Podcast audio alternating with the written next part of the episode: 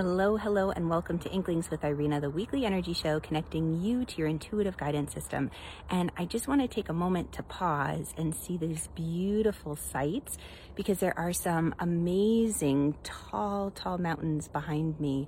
And there are moments in time where things seem insurmountable and it seems like it's all going downhill. So I'm really going downhill on this particular trail. I'll turn around so you can kind of see Maybe you can tell it's all downhill from here. Oh, and that's all cool.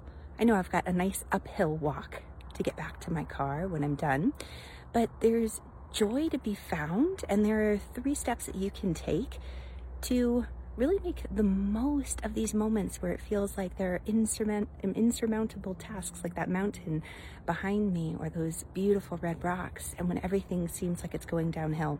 If we haven't met yet, my name is Irina Miller and I'm an intuitive energy guide and I've been guiding empaths for over two decades in how to speak the language of intuition what to do when everything feels like it's just rolling downhill, all snowballing.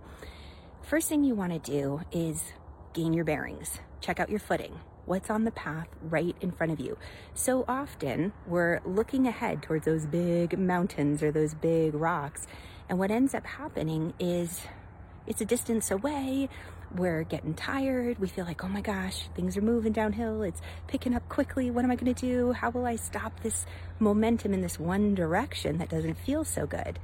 Check out the path you're on. What kind of rocks are on the terrain? Maybe you can see some of the rocks that are on this particular pathway and take care when you see those rocks that are right in front of you, those particular obstacles, it gives you a moment to reassess because obstacles are placed in our path for a reason. Sometimes it's to stop us because we're on the wrong path. I ran into that a moment ago when I was on the wrong path. I ran into a fence and I had to turn around, which was a good thing because I would have gotten stuck.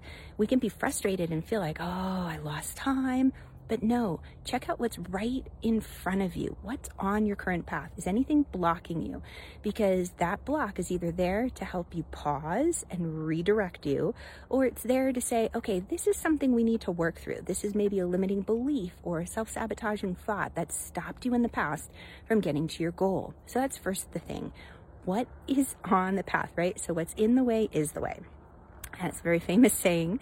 You may have heard it. If you have, drop me a little emoji in the comments below.